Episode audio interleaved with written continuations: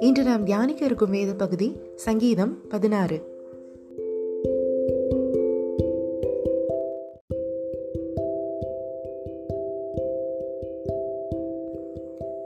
தாவிதை எழுதின மிக்தாம் என்னும் பொற்பனதி கீதம். தேவனே என்னை காப்பாற்றும் உம்மை நம்பியிருக்கிறேன். என் நெஞ்சமே நீ கத்தரை நோக்கி தேவரீர் என் ஆண்டவராயிருக்கிறீர். என் செல்வம் உமக்கு வேண்டியதாயிராமல் பூமியில் உள்ள பரிசுத்தவான்களுக்கும் நான் என் முழு பிரியத்தையும் வைத்திருக்கிற மகாத்மாக்களுக்கும் அது வேண்டியதாயிருக்கிறது என்று சொன்னாய். அந்நிய தேவனை நாடி பின்பற்றுகிறவர்களுக்கு வேதனைகள் பெருகும்.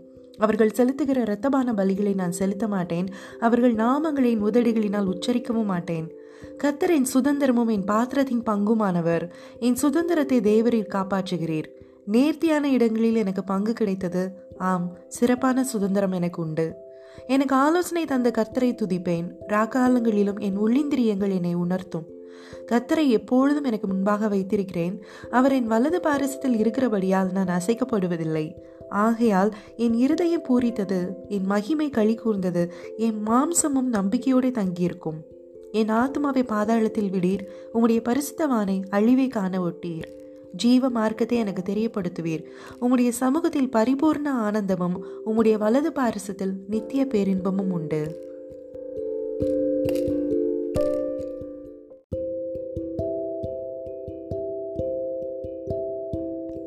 இந்த சங்கீதத்தின் தலைப்பில் இருக்கிற மிக்தாம் அப்படிங்கிற வார்த்தைக்கு பொறிக்கப்பட்டது அல்லது பதிக்கப்பட்டதுன்னு அர்த்தம். எப்ரேய பாஷையில் இக்தாம் என்றால் பொறிக்கப்பட்டதுன்னு சொல்கிறாங்க கல்வெட்டில் எல்லாம் செதுக்கி சில காரியங்களை காலத்துக்கும் அழியாமல் இருக்கணும்னு பதிஞ்சு வச்சுருப்பாங்கல்ல அந்த மாதிரி. யூதர்கள் இந்த வார்த்தைக்கு தங்கம் அப்படின்னு பொருள் வருவதாகவும் சொல்கிறாங்க இன்ஃபேக்ட் இங்கேயுமே மிக்தாம் என்னும் பொற்பனதி கீதம் அப்படின்னு தான் எழுதப்பட்டிருக்கு. எப்ரேயர்கள் இன்னொரு மீனிங்காக என்ன சொல்கிறாங்கன்னா ரகசியமாக கவர் பண்ணி வைக்கப்பட்டது அப்படின்னு சொல்கிறாங்க சில விலை மதிக்க முடியாத பொக்கிஷங்கள் இல்லைன்னா டாக்குமெண்ட்ஸை எப்படி மூடி மறைச்சு ரகசியமாக வச்சுருப்பாங்க. அப்படி வைக்கப்பட்டது இந்த சங்கீதம் அப்படின்னு சொல்கிறாங்க எதுவாக இருந்தாலும் எப்படி கர்த்தர் இடத்தில் சுதந்திரம் கிடைத்தது நேர்த்தியான பங்கு கிடைத்ததுன்னு தாவிது மகிழ்ச்சியோட நம்மிடத்தில் இந்த சங்கீதம் மூலமாக ஷேர் பண்ணுறார்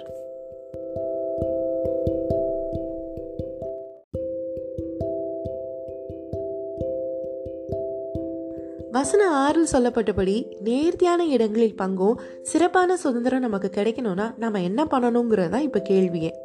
அப்படியே வசனம் எட்டில் தாவிது என்ன சொல்கிறாருன்னு பார்ப்போமா? கத்தரை எப்பொழுதும் எனக்கு முன்பாக வைத்திருக்கிறேன்? அவர் என் வலது பாரசத்தில் இருக்கிறபடியால் நான் அசைக்கப்படுவதில்லை. தாவிது எப்பொழுதும் கர்த்தரை அவருக்கு முன்பாக வைத்திருக்கிறார். ஆங்கிலத்தில் இந்த வசனம் எப்படி எழுதப்பட்டிருக்குன்னா I keep my eyes always on the lord நம்முடைய கண்கள் எப்பவும் கர்த்தர் மேலேயே இருக்கணும். நம்முடைய கண்கள் எப்போதும் அவரை நோக்கியே இருக்கணும். அப்படி இருக்கிறப்போ என்ன ஆகும்?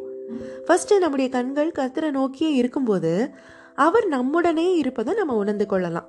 மனித கண்கள்னால அஞ்சு அடி தூரம் வரையிலையும் தெளிவாகவும் மூணு கிலோமீட்டர் வரையில் இருக்கிற பொருட்களை கொஞ்சம் சுமாராகவும் பார்க்க முடியுமா?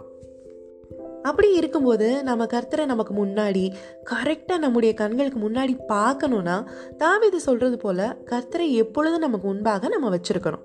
அதே மாதிரி கர்த்தருடைய கண்களுக்கு முன்பாக நாம இருக்கணும். ஆதாம் ஏதேன் தோட்டத்தில் ஒழிஞ்சிக்கிட்டு இருந்த மாதிரி நாமும் அவருடைய கண்களுக்கு மறைவாக போய் ஒழிஞ்சிக்கிட்டு இருக்கக்கூடாது நம்மக்கிட்ட எந்த பாவமும் தப்பும் இல்லைன்னா நாம் ஒழிஞ்சு மறைஞ்சு இருக்க வேண்டிய அவசியமும் இருக்காது. ஃபேஸ் டு ஃபேஸ் எப்போவும் கருத்துரை சந்திக்க நம்ம ரெடியாக இருக்கலாம்.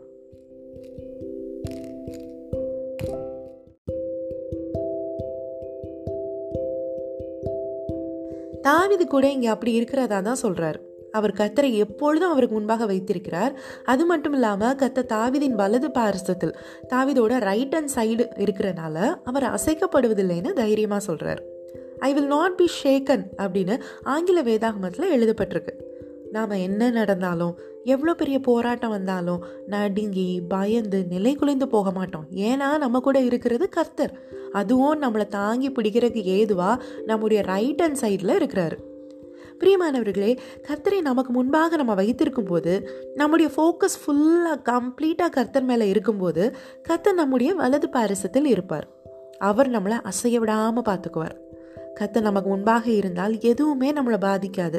கத்த நமக்கு முன்பாக இருந்தால் நம்முடைய இருதயம் பூரிக்கும் நம்முடைய மகிமை கழிக்கு வரும். தாவிது ஒன்பதாம் வசனத்தில் சொல்லியிருக்கிறபடி நம்முடைய மாம்சமும் நம்பிக்கையோடு தங்கியிருக்கும். ஜெபிப்போமா? அன்புள்ள கத்தாவே நாங்கள் வாசித்து தியானித்த வசனங்களில் உள்ளபடி எப்போதும் உண்மை எங்களுக்கு முன்பாக நாங்கள் வைத்திருக்கிறோம். இப்போதும் கத்தாவே நீர் எங்கள் வலது பாரசத்தில் இருக்கிறபடியால் நாங்கள் அசைக்கப்படுவதில்லை என்று அறிக்கை செய்து ஜெபிக்கிறோம்.